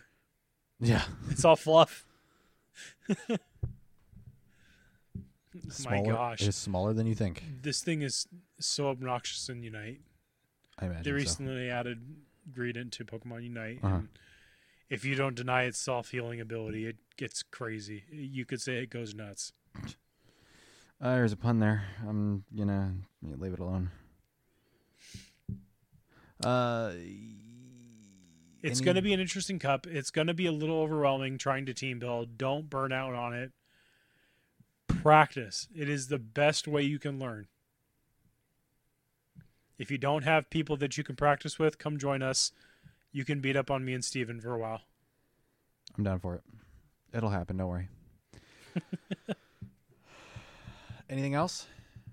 for the Brawler Cup, I hope that everyone gets the chance to try it. I know a lot of people don't like whitelist formats. They feel like it's incredibly limiting and you know, they show all these options, but the stats are showing us already only really certain top eight, ten things are going to perform. So don't be overwhelmed by what is performing. There's a few ways you can approach this. You can go for comfort, you can go for performance, or you can go for spice. But just know that no two opponent, you're never going to be able to just steamroll. Unless you're really good at PvP and you're just natural. It's complicated. It's I need to. I need to work on my team. I. I think. I have some experience with Vigoroth, but I have no experience with Cofagrigus. So unless I wanted to run Vigoroth, Cofagrigus, and something else within like Open Great League to try it out, which isn't available currently because I think it's Ultra League right now. Yep. In GBL, um, I have no way to practice outside of lining up other people. matchups. Yeah, lining up other points, which I won't have the I mean, you could do, against the train, the NPCs. Yeah, I guess that's not as general practice is as useful. No, Um, it's not the optimal way. Um, actually, I guess PvPoke does have you can sim battle within PvPoke. That's still a feature, right? Yep. Okay, so you can still build teams and then run up against bots, basically. Um, if you do use PvPoke again, disclaimer, take it with a grain of salt because ideally these are all practice it. yeah put put the put the stats into practice and get a better sense of how it plays when a battle is actually going on. right, especially with your shadows and stuff. There's only so many numbers that the servers can crunch to give us these numbers as fast as they right, do. and so. it's that also doesn't accumulate people stalling, running switch timers down, uh, fast move denying, all that fun running jargon. whatever. Yeah. Um. Yeah, I might have to reconsider and just run full comfort because, like, I do have some experience with Vigo. Probably not as much as I'd like. I have no experience running Cofagrigus, so. yeah, tickle in the back of my throat. Um, yeah. Oh, cool! I just earned my movement for the day. Complete. Well done. Uh, you ready to move on? Yep. To the thing. I'm gonna hit the split button, and I don't have a bumper for it. But the community question from last episode: What previous Community Day Pokemon would you choose to get as remixed Community Day, and why? AKA by remix we mean the same species but a different featured move slash bonus. Uh, up on Twitter, we had a couple of responses, um, so we'll break through those here first. Um, PvP Steve at PvP Steve one, who took PvP Steve without the one. Um, uh, Dratini, we would presumably get the fabled superpower Dragonite that was voted down last year. Um, Responded with a very well animated GIF. it's a, a fantastic GIF from the Pokemon Generations uh, animated series. That is all up on YouTube, so go watch that. It's fantastic. Um, it's an official animated thing. It's not a fan bit fan um, thing anyway. Um, at Rose underscore Diamond ten uh, responds to that with came here to say this. So seconding the Dratini Community Day uh, or Community Remix Remixed Community Day. Uh, Spicy Gecko at Spicy Gecko one um, responds with Incinerate Infernape, literally anything to help him stand apart from Blaziken. Um, it's too bad Incinerate would not help it either. I don't believe. It would make it better, but it just needs counter. It just makes it different. Yeah, I mean, eh, as a fighter without I mean, counter, they, it, they say make it stand different from Blaziken. It's like Blaziken kind of stands separate already. yeah, Blaziken's weird enough and isn't incredibly relevant. I feel like it gets less relevant every month.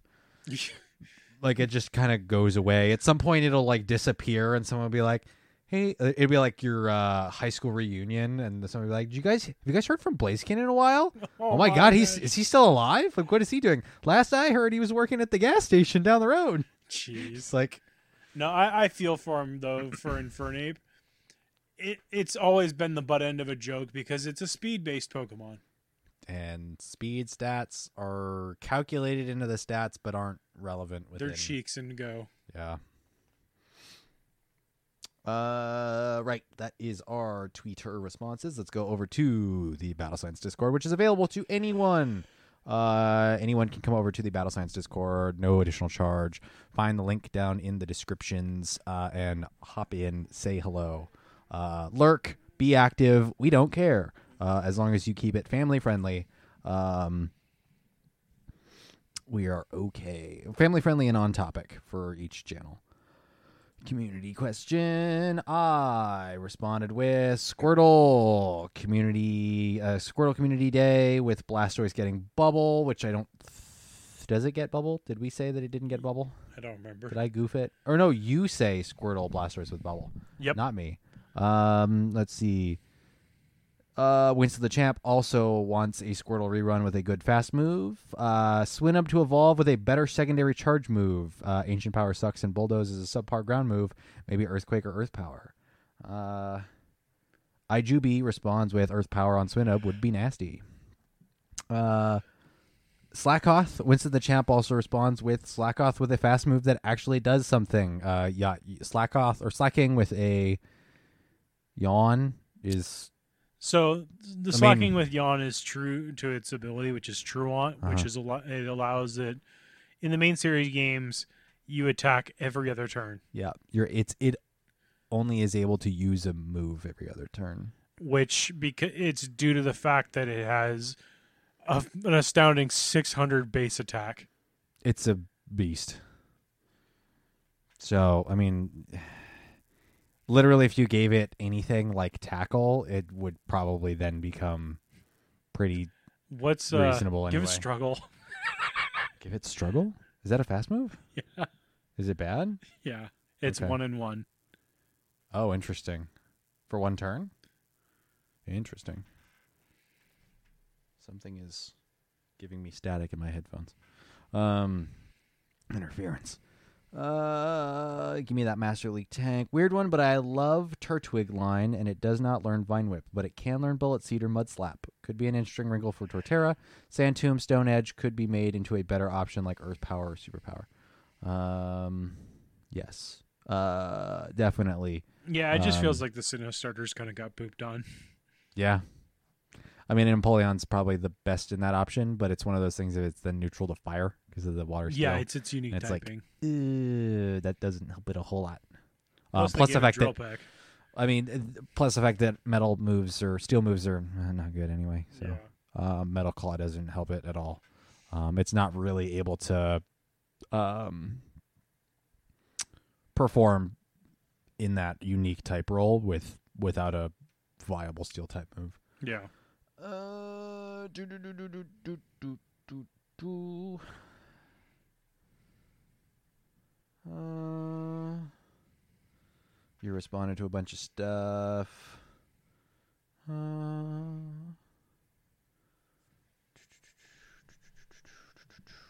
looking to see. Uh, I asked what could Typhlosion get that would make it a bit more relevant. It, it needs something snappy in a second charge move slot, I think. Uh, and without its uh, move set in front of me, something like a Weather Ball or Shadow Ball or something, because Incinerate gives it some play. Uh, Jamar responds with Power Up Punch. Uh, Solar Beam is its best coverage move against Waters. Incinerate makes it playable in Ultra, giving it Body Slam. Uh, Winston the Champ responds with Typhlosion can learn Aerial Ace, or Thunder Punch, or Wild Charge, or Rock Slide. Uh, Thunder Punch or Aerial Ace would be interesting, is what I respond with. Uh, and Jamar uh, agrees that Thunder Punch would be cool.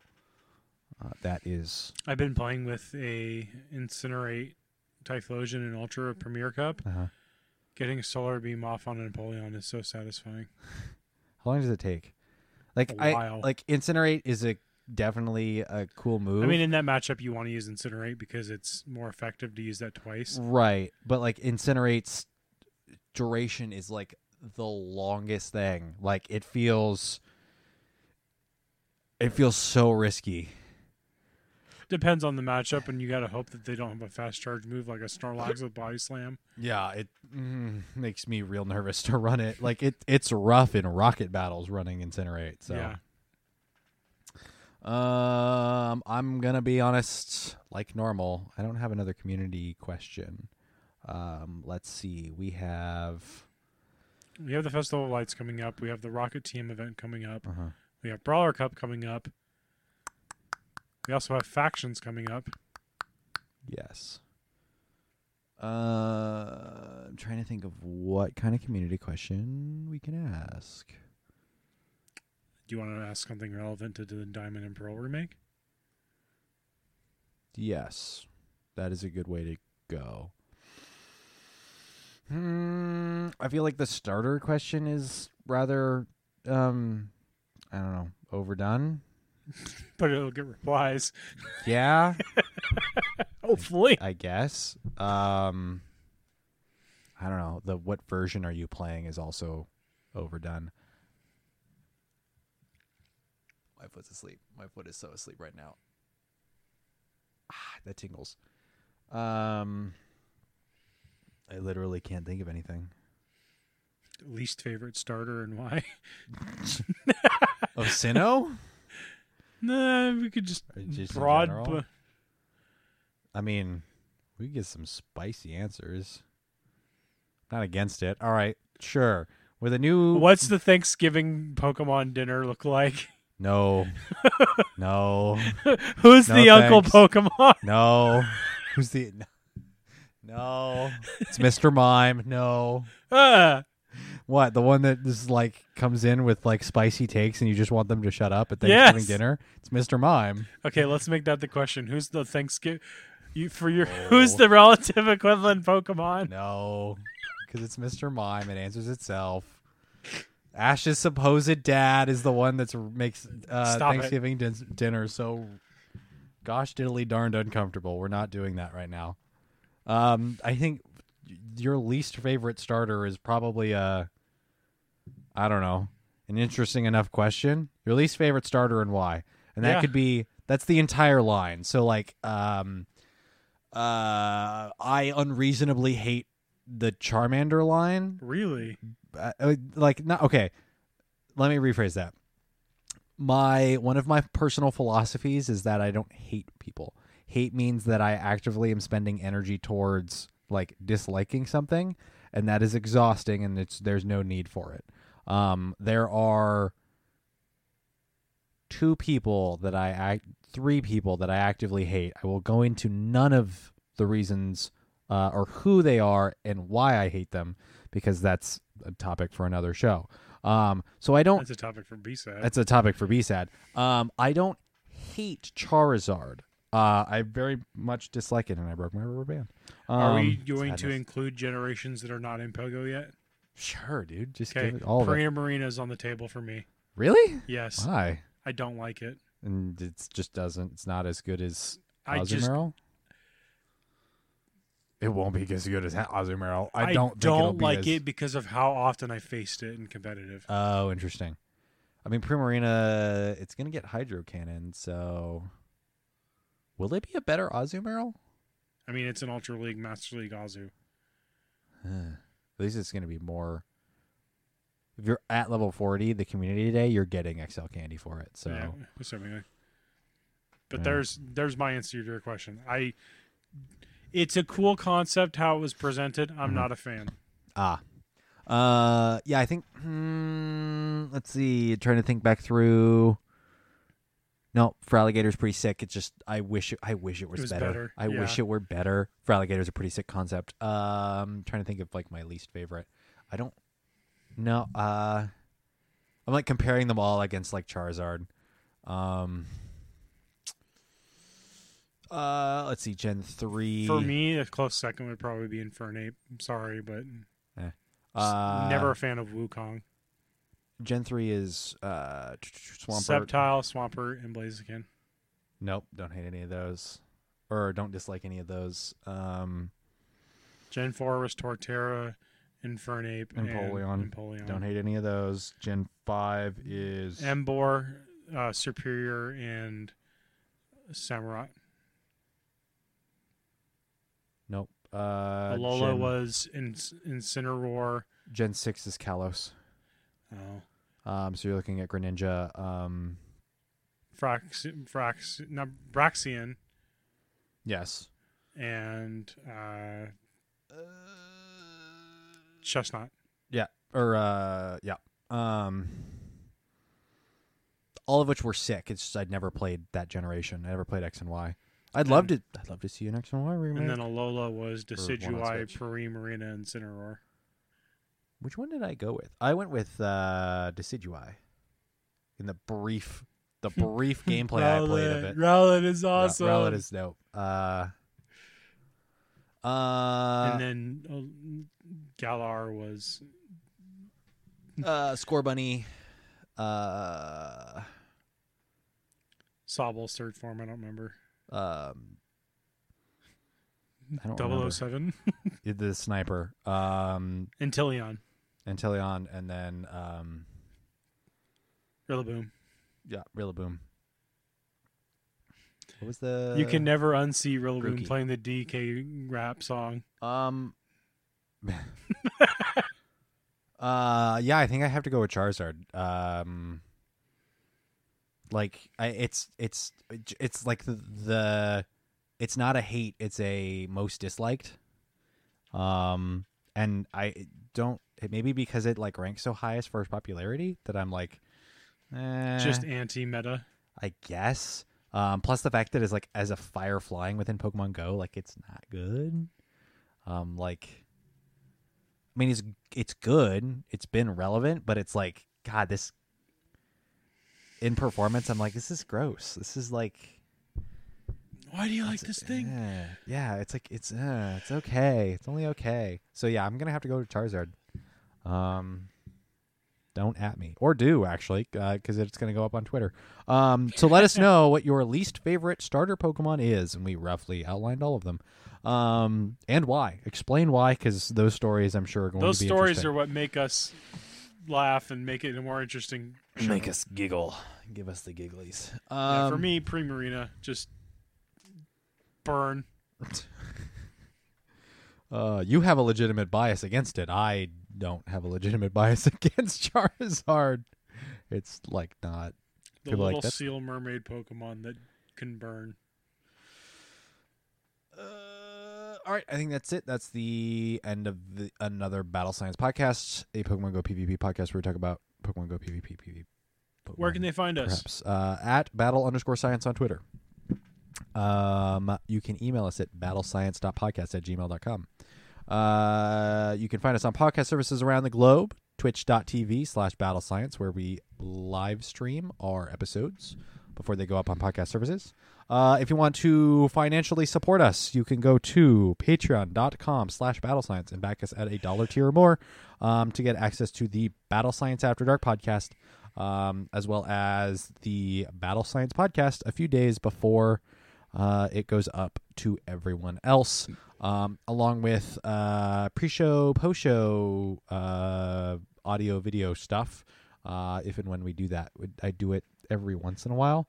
Um, I don't think I have it in me to do a post-show tonight, um, but here in the next few weeks, I should probably do another post-show. Um,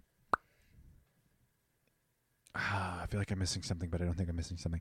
Uh, YouTube. Go over to youtube.com and search up Battle Science. We still need a handful more subscribers to reach the Vanity URL. for youtube.com slash battle science. Um, we're making progress, but it is slow progress as usual. So, um, 56 subscribers, which I believe we had two weeks ago. Um, if we go here, your channel, um, 56 subscribers. So, um, if you want to go support us in a way that is not uh, throwing money at us indirectly, uh, you can go over to youtube.com, search up Battle Science, and subscribe. You can turn the notification bell off. That is fine. You don't have to get the notifications, but if you subscribe, you at least help us get the youtube.com slash battle science. So it's nice and pretty and easy to refer people to. Uh, and you can hop over onto the Discord. Uh, link should be in the description. Um, if it is broken, let us know. Um, I can update it. Um, uh, but you can go join our Discord where you can talk PvP. You can talk other stuff. Been talking about uh, hockey and uh, NaNoWriMo National National Novel Writing Month um, in our off topic um, channel or whatever off off topic stuff you want to talk uh, about. Um, We and also stuff. have uh, the Brilliant Diamond Shining Pearl releases coming out, so I'm sure people will be buzzing on that.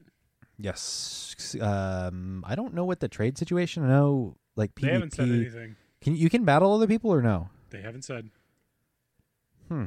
But then again, I'm not planning to The- get it, so I haven't looked into Yeah, it. the the competitive meta is going to stay within Sword and Shield. Um, but they haven't made mention. You can at least run around the underground area with other people, um, which was a cool feature in Diamond and Pearl originally. So um, that's continuing on in, in the remakes here. So um, if you want to catch up with some other players of the Brilliant Diamond and Shining Pearl, I believe, or is it the other way around?